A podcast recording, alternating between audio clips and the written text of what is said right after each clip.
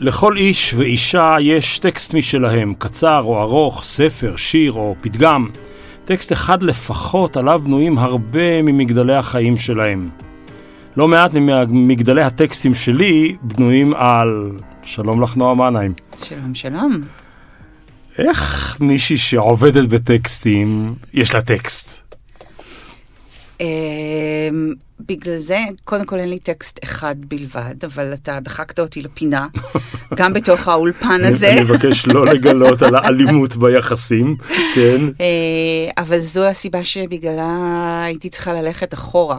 הייתי צריכה לחזור לילדות שלי, כדי למצוא את הטקסטים האלה שעליהם אני מרגישה שנבניתי. כלומר, זה לא משהו שנחשפתי אליו בשנות עבודתי, אלא הרבה הרבה הרבה קודם לכן. והוא? Uh, והוא uh, סיפוריהם של uh, האחים גרים. איזה מהם? תגידי לנו ובחרתי, כמה לא מוכרים למשל, שלגיה. Uh, ב- כן, ברור, ברור שהבחר בשלגיה. כן. ולא בחרתי גם ביהודי בקוצים, אם, uh, אם רצית. Uh, אבל בחרתי בהנס קיפודי, שזה פשוט סיפור okay. שאני מאוד אוהבת. שאומר...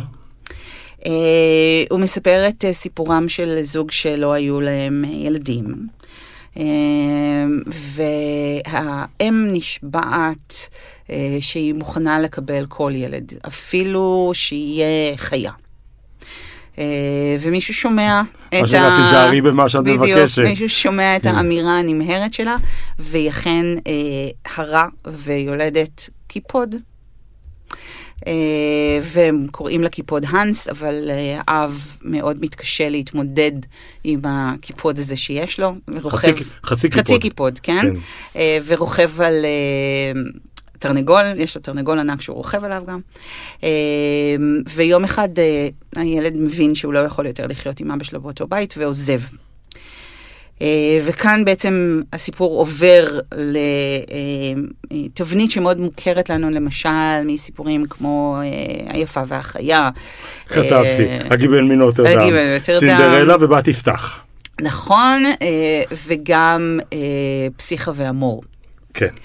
שזה אולי השורש הכי מוקדם בעצם לסיפור הזה, כי תופיע לנו עוד מעט השבועה שנשבע אב שאותו הקיפוד מציל. הראשון אשר יצא מדלתי ביתי. נכון. הנס הקיפוד מסייע לו, הוא נשבע לו לתת לו באמת את הראשון שיבוא, היצור, האישות הראשונה שתברך אותו עם שובו לביתו, ורצה הגורל וזו ביתו הצעירה, האהובה ביותר והיפה ביותר. אבל הבטחות חייבים לקיים, והוא אה, שולח אותה אל הקיפוד. יותר לא נגיד, נפנה את הקוראים. אנחנו לא נעשה ספוילרים אלא, אלא... לסיפור מאה שמונה עשרה. למה הסיפור כזה מדבר לילדה ירושלמית אה, שחיה באזור חיוג רציונליזם יקי של רחביה? או באזור חיוג הזה. אה, פה אתה טועה. אה, כן, כי זה תגיד לי הרוב היהודי. זה נכון. אבל סבא וסבתא, לא בקיצור. אז, אוקיי. אבל זה כן אזור חיוג ירושלמי מסוים. אז קודם כל, אני קראתי את האגדות של האחים גרים במסתרים. נאסר עליי. לא נאסר עליי. אבא שלי הוא לא אדם שאי פעם אסר עלינו לעשות דבר חוץ מלרוץ לכביש, אני חושבת. אבל הייתה בו, בגלל אזור החיוג שהזכרת אותו, Uh, סלידה מאוד מאוד מאוד עזה uh, מהאחים גרים באופן כללי. Uh, הוא ראה ביצירות שלהם uh, מבוא לנאצים. מבוא לנאצים, uh, איזושהי החזריות טובטונית. שאגב, uh, כל האגדות הילדים הקלאסיות שאנחנו מכירים, שמנינו את שלגיה ועוד כמה וכמה, בכל אחד מהם יש משהו נורא מורבידי שלא נכנס אצל אה, מאיר שלו של הילדים, ולא אצל קרוסמן של הילדים, ולא אצל סיפור הנפש, ולא אצל אף אחד. זה עוד הרבה יותר גרוע ממה שאתה חושב, אני תכף, אם תרצה, אני ארחיב על זה. כן. אה, אבל לא הכניסו אלינו הביתה. אה, אנחנו קראנו בעיקר ספרות ילדים אה, עברית. כגון? המון נורית זרחי. ברור. אה, שאגב... עשויה להיות הרבה יותר מפחידה מכל דבר שהאחים גרים יכולים היו בכלל לחשוב עליו. אבל זה מפחידות ריאלית, לא מפלצתית. מאוד מפלצתית, אני חולקת עליך. אני לא רוצה להסתבך איתך, אני מפחד מה תעשי לי בספר הבא שלי, אז רגע. אבל בגלל שהשורשים שלה היו נטועים כאן, אז זה היה יותר מקובל. עכשיו גם, הייתה גם חוסר הבנה שלנו, אני חושבת, כילדים, וההורים שלי אף לא בדקו את זה, אבל הרבה מהשפות שגדלנו עליה, הייתה שפות ילדים מתורגמת מרוסית, למשל. שגם שם ברוך השם יש קצת אפלה. כן, אבל גם אלתרמן מרוסית וכל מיני כאלה. ורק בגילאים הרבה יותר מאוחרים התוודעתי לדברים שילדים בדרך כלל גדלים עליהם, כמו שלגיה וכמו סינדרלה, והייתי מתגנבת לספרייה וקוראת את זה שם. הלכת בעקבות כיסמן של אגדות. כן. ואני חושבת שאולי אני יכולה לדייק אפילו את הרגע שבו רגליי הונחו על השביל שאני במידה רבה הולכת בו עד היום, כי אני זוכרת שהיה לנו מנוי למגזין משקפיים, שהיה בעצם האבא של עיניים, מגזין מהמוזיאון, נכון, מגזין של אגף הנוער והילדים של מוזיאון ישראל, והייתה להם, היה להם גיליון על אגדות, והם הזכירו שם את בטלהיים. ברונו בטלהיים, על כיסמן של אגדות. על כיסמן של אגדות. והיום כשאני כבר מכירה את האיש ואת כתיבתו ודברים אחרים סביבו, אז אני מביטה בזה במבט הרבה יותר מפוכח, וגם מפרויד התפקחתי, ותודה לאל. אבל אני זוכרת את הרגע הזה שאני קוראת את זה, ומשהו בתוך הראש שלי נופל למקום. כי הרגשתי שיש לה יצירה הזו, ליצירות הללו, לסיפורים הללו, איזשהו כוח אה, כמעט מיסטי עליי, ובגלל זה אני הסתייגתי כשהזכרת לפני כן את הרציונליזם הרחב ותהיה הירושלמי, אה, כי המקום שבו גדלתי בו היה מאוד רחוק מזה. אז אני צריך איזשהו וידוי על אזור החיוג המשותף okay. שלנו, אוקיי? Okay? לא אסרו אצלנו בבית לקרוא על כלום, תביא מה שהיה בספריית הפועלים, כלומר, עדיפויות ניתנו לקרל מאי ולז'ול ורן. מה בשני מאוד אהב אותם? אוקיי, כי אולי פעם אני ארצה פעם להתקשקש על קרל מאי וההשפעה האדירה שלו על כל כך הרבה דברים. השקרן האדיר. מהכלא, לא היה באמריקה. אין לתאר. הוא בדי על. בדי על, ממש. ובדי איכותי שהשפיע גם על היקים של פה, גם על המערבונים של צפון אמריקה וגם על היטלר. זאת אומרת, אזור השפעה אדיר. Across the board, כמו שאומרים. כן, ואני זוכר את אבא שלי הולך בבית, מהלך בבית, כשקראתי את מיכאל סטרוגוף של ז'ול ורן, ואבא הולך ועושה, מישל סטרוגוף, מישל סטרוגוף, מי... אני ממש זוכר את זה, זאת אומרת, הספרים שאנחנו קראנו היו מעט אחרים, אני לא חושב שהרחיקו אותנו בכלל מהאחים גרים, שהם באמת היו חלק מיצירת האפוס המשמעתי, האפל, ביער הטבטוני וכו'. סתם כשגיליתי, אתה פה פה לגלות, אני גיליתי את הפחד של האגדות האלה, שפתאום הבנתי מה זה גרים מהאחים גרים. זאת אומרת, זה בכלל מלאך המוות, ההוא שתלוי עם השלד הזה, שתלוי באיזשהו מקום, הוא הגרים ריפר, הוא בא לאסוף את נפשך, תעזבו אותי. אל תתנו לי חצי תפוח, אל תאספו את נפשי. אבל את אומרת שאז עלית על הדרך הזאת, שמהי הדרך בעצם? אני חושבת ש... עניין אותי מאוד להבין למה אני מרגישה שהטקסטים האלה מהדהדים בי אה, בעוצמה שבה הם התהדהדו, לאור העובדה שלא גדלתי עליהם בעצם. זאת אומרת, אולי שנחשפתי אליהם בגיל יותר אה, מאוחר. והפיצוח? אה, הפיצוח הוא שאני מצד אחד גם מסכימה עם ההבחנה של בטלהיים על כך שיש משהו ביצירה אה, במעשייה, נקרא לזה ככה. אני מנסה להרחיק את זה ספציפית מהאחים גרים, מסתכלת על מה שאנחנו מגדירים כפולקלור, כן? יש אה, בה משהו שהוא אה, מדויק מאוד מבחינה פסיכולוגית, אה, אבל מעבר לכך, ניצת בי איזשהו עניין גדול אה, לנסות ולהבין מאיפה הטקסטים האלה באים. כי אנחנו גדלנו, ופה אנחנו כן חולקים נקודה ביוגרפית, על טקסטים אה, קסומים, מופלאים, מלאי אה, אובות וידעונים ומחשבים. אגדות חז"ל. אגדות חז"ל, אפילו התנ"ך עצמו. אני יש לך את... אנחנו מכירים את התנ"ך רק דרך התלמוד, אנחנו לא מכירים את הטקסט המקורי. אתה, אתה. אבל תחשוב על הדו-קרב של משה עם חרטומי מצרים. זה סצנה מהארי פוטר. יעקב והמלאך. נכון. מאה אחוז. אני זורק את המטה שלי, אתם זורקים את המטה שלכם, הופכים לנחשים, הכל. אבל לטקסטים האלה היה אבא. זאת אומרת, ידעת מי אמור היה לפחות ליצור אותם. ויש משהו במעשייה שהוא חלק או איזשהו ביטוי של יצירה אנושית קולקטיבית. כלומר, מאוד קשה לנעוץ את המחבר של הטקסטים הללו. כי גם האחים גרים הם לא מחברים. לפני שננטוש אותם ונלך להמשך הדרך, אז מה עושה לחובבת ספרות או ז'אנר מסוים, שכמוס בליבה ומלווה אותה לכל מקום, הגילוי שאותיו שימח באיזשהו מקום, שהם בלפו. זאת אומרת, כן, אחים, וכאילו הלכנו ואספנו סיפורי עם ואגדות, איפה ישבנו בבית קפה ודיברנו עם המלצרית המקומית, ושאלנו אותה מה הסבתא סיפרה לך. אני מאוד שמחתי שתפסו אותה, אבל חם רטרואקטיבי. רטרואקטיבי, זה חם, כבר גופותיהם התקררו היטב. מה זה עשה לך? עד החם הזה. זה מאוד שימח אותי, ולו מכיוון שקודם כל זה אישש, את התחושה שלי שלא יכול להיות של היצירה הזאת היה מחבר אחד. וגם מכיוון שאמרתי עצמי, אז גם סיפור היצירה של האגדות הללו הוא אגדה. גם הוא. איי, נהדר. זאת אומרת, יש כאן אגדות בתוך אגדות, בתוך אגדות, זה כמעט מטריושקה של אגדות, כן?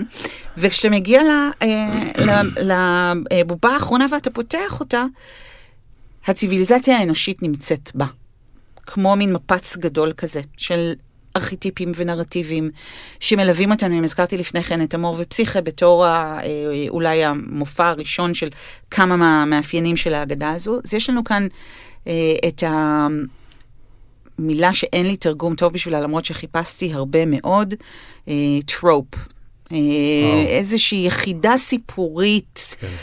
שהיא ספק לשעה, ספק תבנית אה, מקובלת, אין לזה באמת אה, מקבילה בעברית, אבל התבניות הללו מכילות בתוכן את האנרגיה היצירתית, שאחר כך אנחנו רואים אותה באה לידי ביטוי בתוך המעשייה.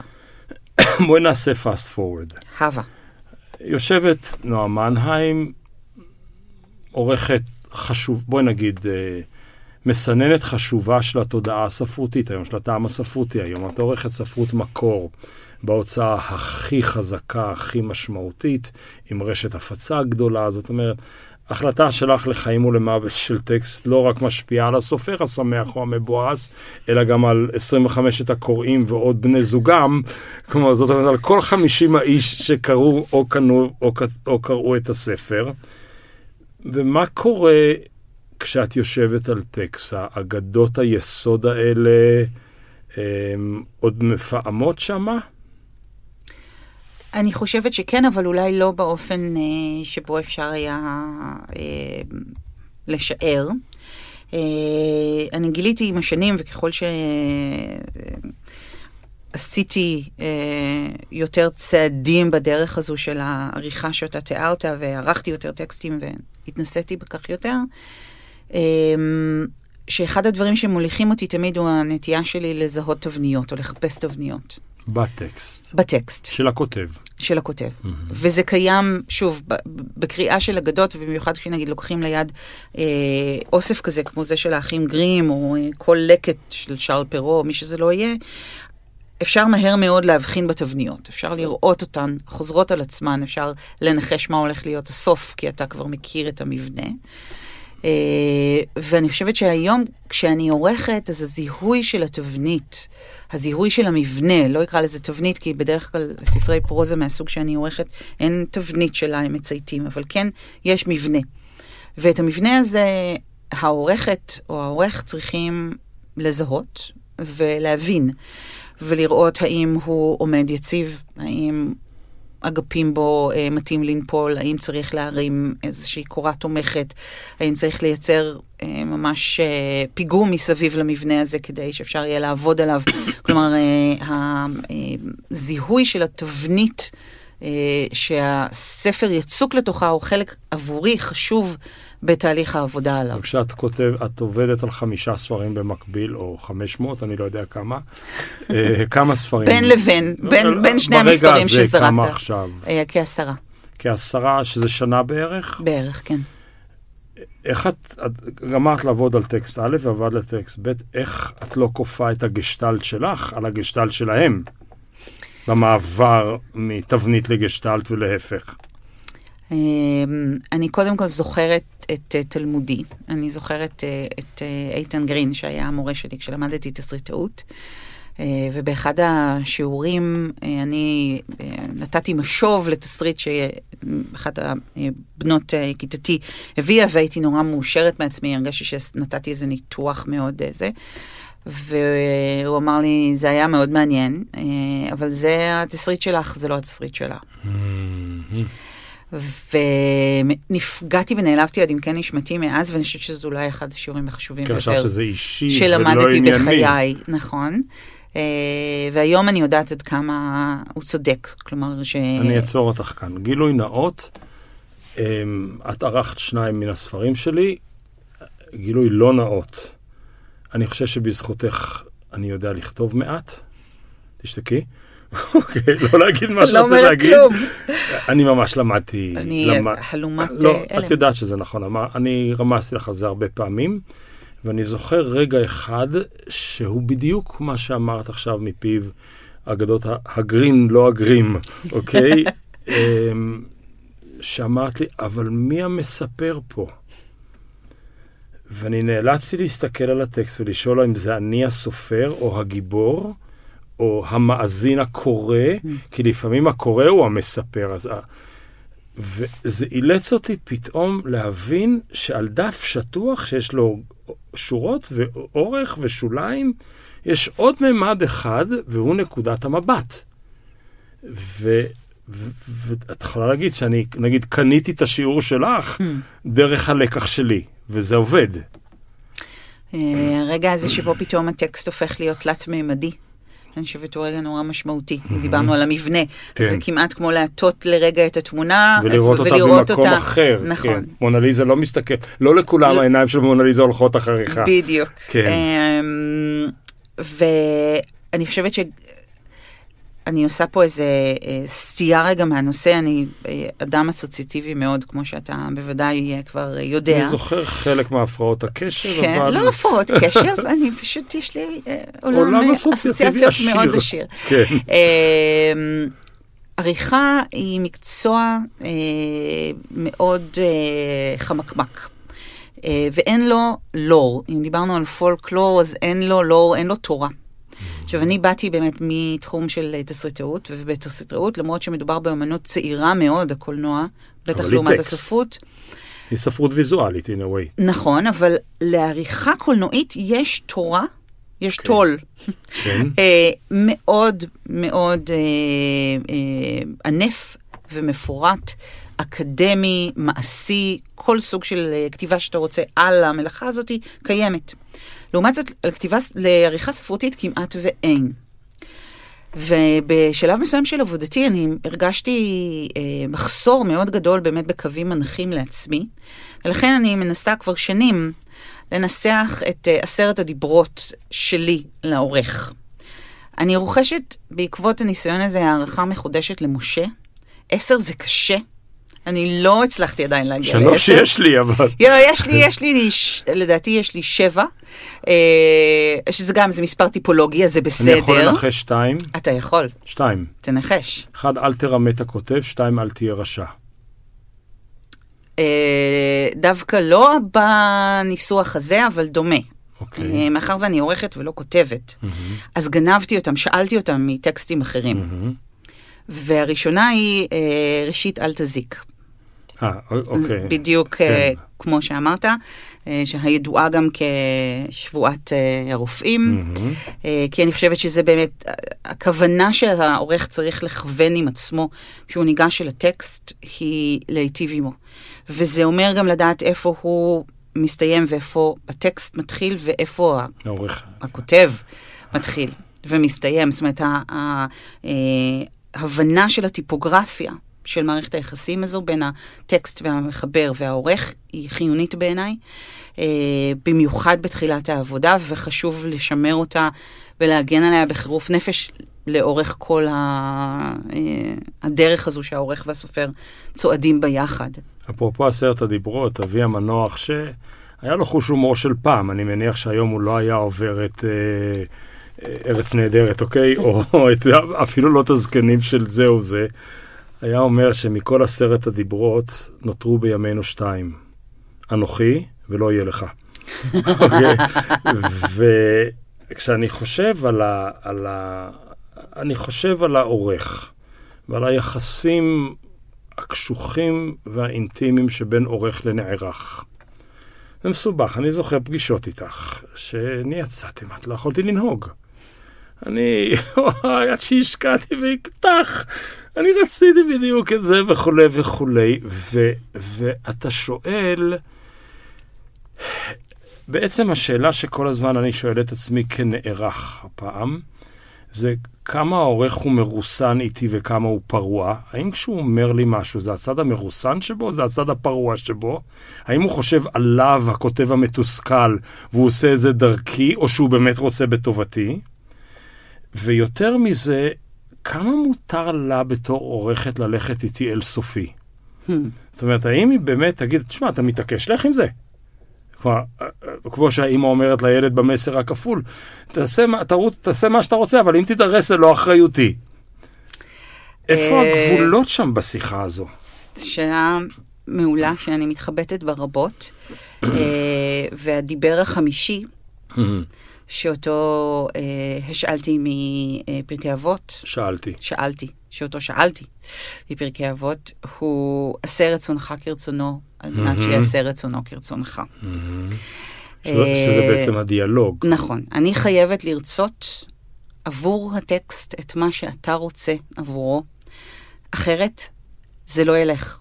אתה לא תלך איתי, אתה לא תבין אותי, אתה לא תקשיב לי, אתה בוודאי לא תעשה מה שאני חושבת שצריך לעשות. לא מה אני רוצה, לא מה שאני חושבת, לא מה שבעיניי יהיה. הספר, אלא להבין קודם כל מה הספר שאתה רוצה לכתוב. זה גם המפתח לתבניות הקודמות שלך לגשטלטים. נכון. והמעבר, אגב, השאלה הקודמת, המעבר בין הטקסטים בדרך כלל לא קשה לי וגם לפעמים מאוד מועיל לי. אני חושבת שמבחינה, אם הייתי יודעת לשחק שח, אז הייתי שחקנית שח סימולטני. אין לי בעיה לעזוב לוח ולעבור ללוח אחר. לפעמים זה אפילו מקרה של מה שלא פתר לי זה, פתר לי זה. כלומר, אני יכולה להיתקע עם עריכה של ספר אחד, ודווקא דרך זה שאני עוזבת אותו, הולכת לעבוד על ספר אחר. דברי תורה עניים במקום אחד, ועשירים במקום אחר. נכון, והפתרונות מציגים את עצמם. יפה. אחד, אחד האורחים שלי, שהוא ודאי לא את, וגם לא החבר המשותף שלנו, שערך לי עוד ספר, אחד הספרים שכתבתי, עשה לי נזק נורא. הוא קרא את הספר ואמר, אברום, אני כל כך אוהב את הסגנון שלך, אני לא רוצה לגעת בו.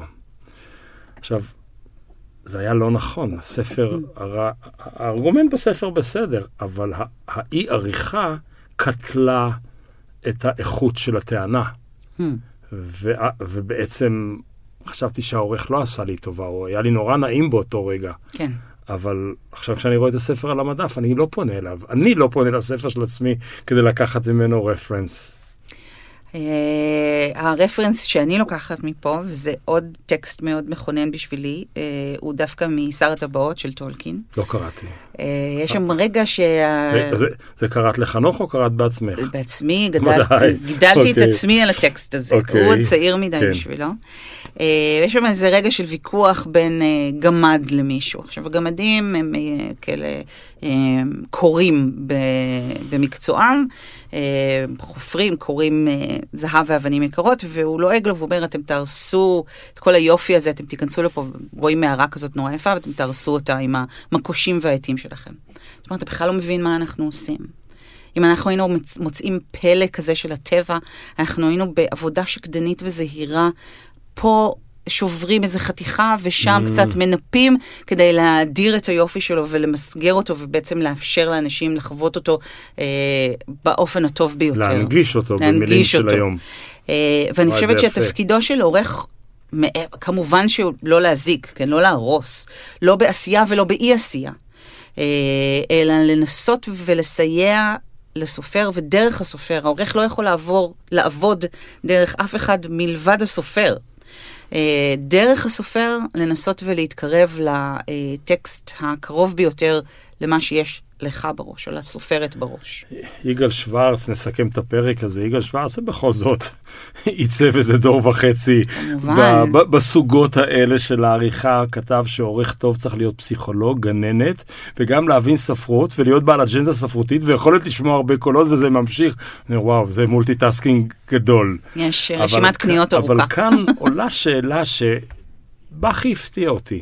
כלומר, אנחנו מכירים מספיק שנים, ובמובנים רבים אני יכול להגיד שאנחנו מכירים עוד לפני שהכרנו, כי בכל זאת, בגלל בתי הגידול, המון המון עורכים שסידרו את הקו, את מתאר הנוף הספרותי בישראל, זזו כל הזמן מעריכה לכתיבה.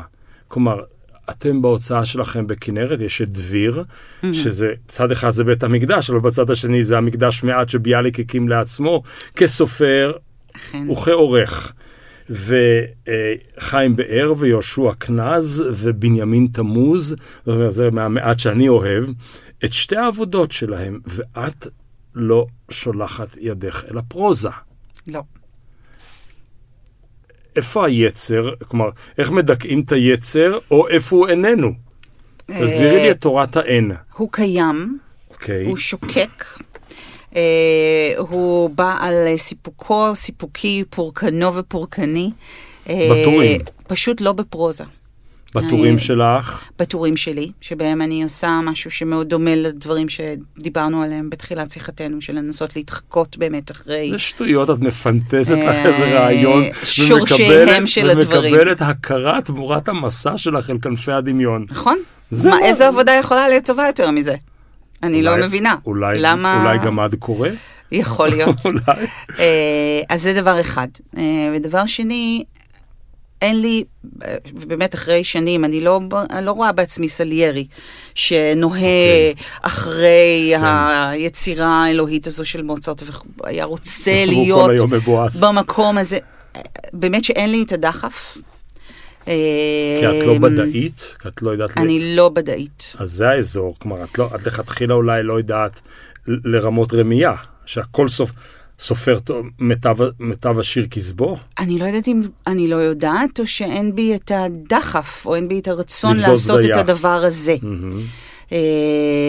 אני לא מזמן, אם הזכרנו את משקפיים, אז לא מזמן פנו אליי מעיניים, ושאלו אם אני רוצה לתרום להם סיפור, והופיעו שני סיפורים שלי באמת בשני גיליונות עוקבים, וזה היה מאוד משמח.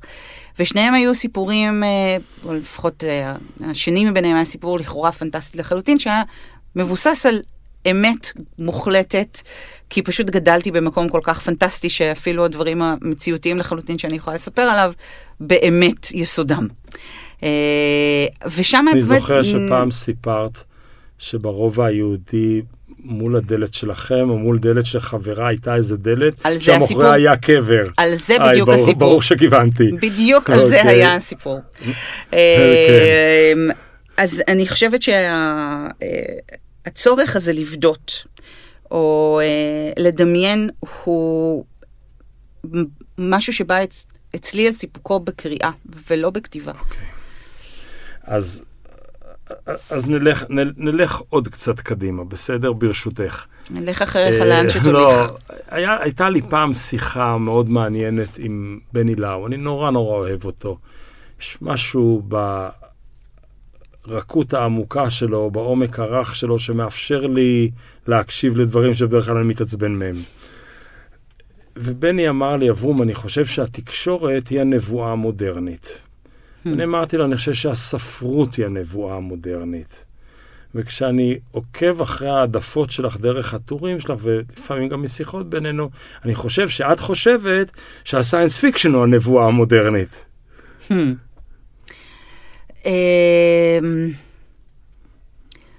אני חושבת שאגפים שלו, המדע הבדיוני. בחלקו המדע הבדיוני יכול לענות להגדרה הזו, אבל אני חושבת שכדי להבין את זה, אני צריכה לדעת איך אתה מגדיר נבואה. ההגדרה שלי היא קלה. ההגדרה שלי היא נביא ובן אדם שיודע להתבונן בהווה, ולראות את הזרעים שמהם יצמח עתיד אחר. הוא לא מנחש שזה, לא יודע, משהו מפונטז לגמרי, אלא הוא פשוט רואה הווה יותר נכון מכולם. אז כן. אז אני מסכימה עם, ה, עם התיאוריה שלך, שבעיניי המדע הבדיוני הוא הנבואה של ימינו. כי במובן הזה, הניסיון שלו הוא תמיד להתבונן בהווה, ולומר משהו על ההווה, לא על העתיד. עם זה את הולך לישון בלילה? כן. זה מה שהבן שלך קורא? אה, עוד לא. עכשיו הוא קורא בעיקר הארי פוטר. סוג של... שזה פנטזיה, זה ענף, ענף קצת שונה, ומאוד מאוד אוהב את זה, וזה בטח אצלו תיאבון לקריאה שהוא לא ידע שיש לו, ואנחנו קיווינו, אבל לא ראינו אותו בהתממשותו, אז תענוג לראות אותו יושב עם ספר. אז מה העתיד של... כתיבה, קריאה וספרות בעידן של מאה וארבעים תווים. אם אדם מסוגל לנהל מעצמה, באמצעות ציוצים קצרי מבע, בשביל מה אני צריך איזה ארבעים הימים של מוסא דג על שני חלקיו, ולא יודע מה, אשמת שומרון? התשובה נמצאת בגוף השאלה הקודמת שלך. אנחנו צריכים את זה בשביל העתיד, לאו דווקא בשביל ההווה. כלומר, אנחנו צריכים להיות מסוגלים לראות את העתיד שלנו ולהביט בעבר שלנו. לא, ב...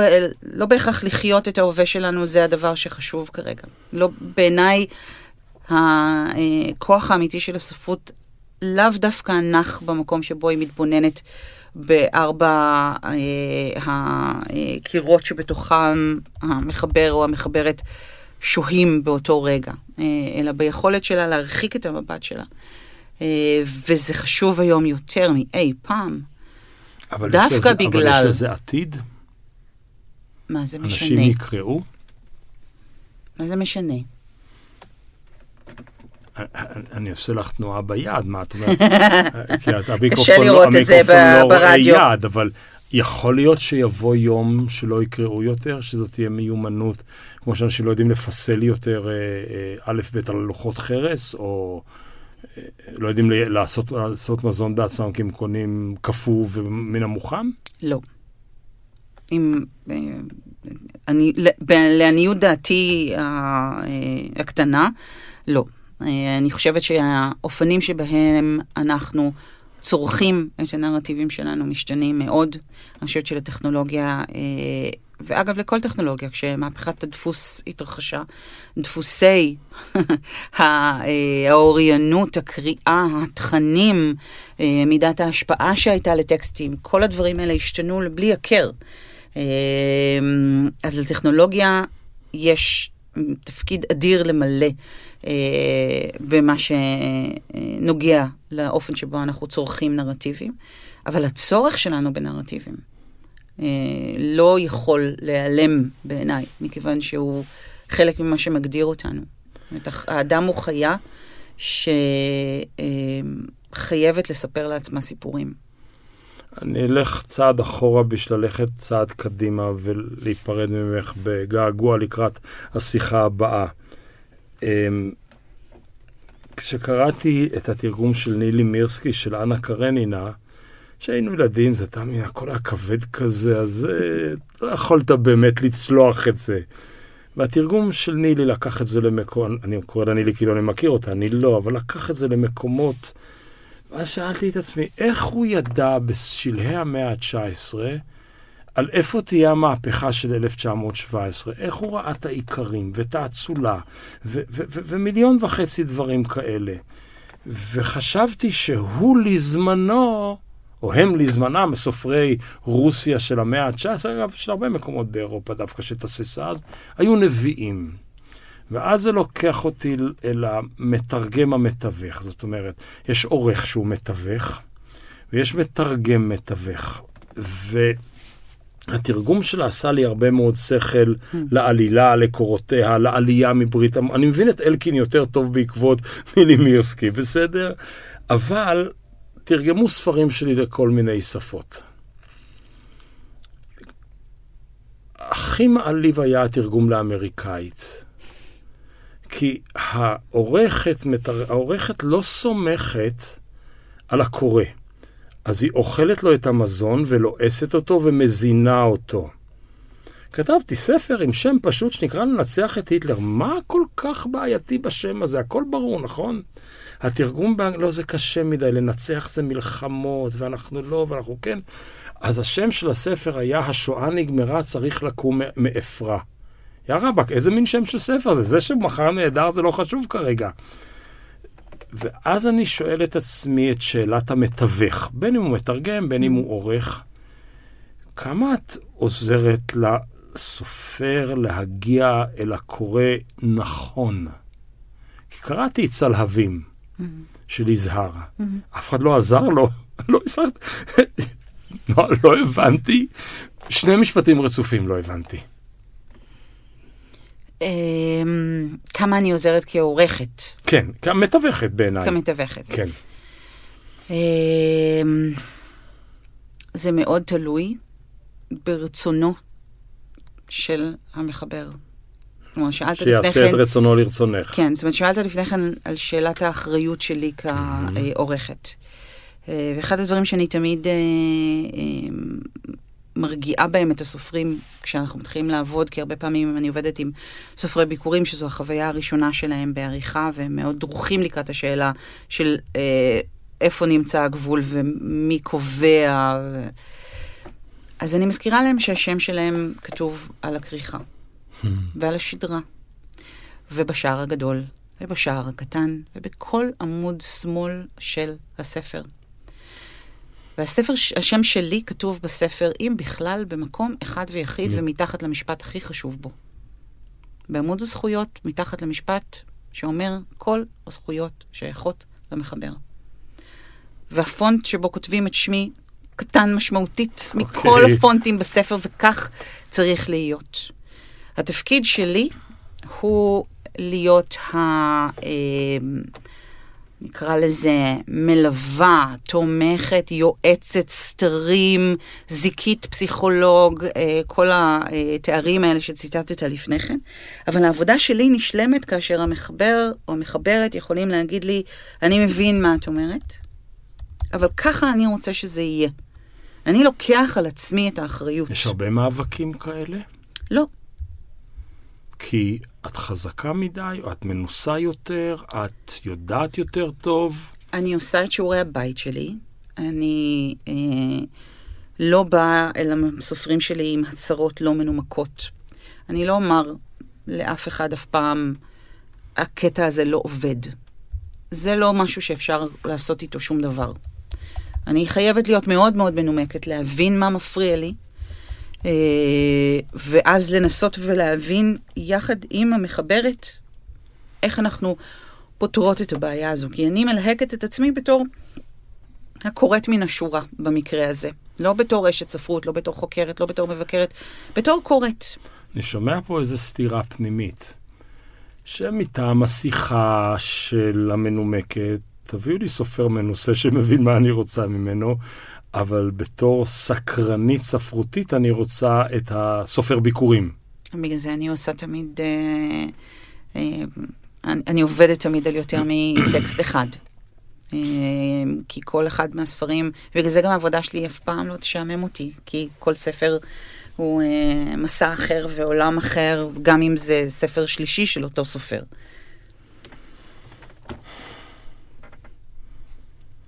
את יודעת, אחד הדברים שמאוד אהבתי באגדות של הילדות, זה הפתיחה, היו היה. חלק הכי טוב. יותר טוב מהחיו באושר ואושר. אבל זה הסיומים, נכון? אז אושר ואושר אני לא יודע, אבל יש פתיחה שמצאתי אותה במלך צפרדע. בימי קדם, כאשר המשאלות עדיין הועילו. או, איזה יופי. אוקיי, אז בימי קדם אני לא יודע, אבל המשאלה... שהשיחה הזו, או שיחות שכאלה, על הטקסט ומקומו בחיים, לא ייפסקו לעולם. אמן ואמן. והרבה זה איתך ובזכותך. תודה, נועה. תודה רבה.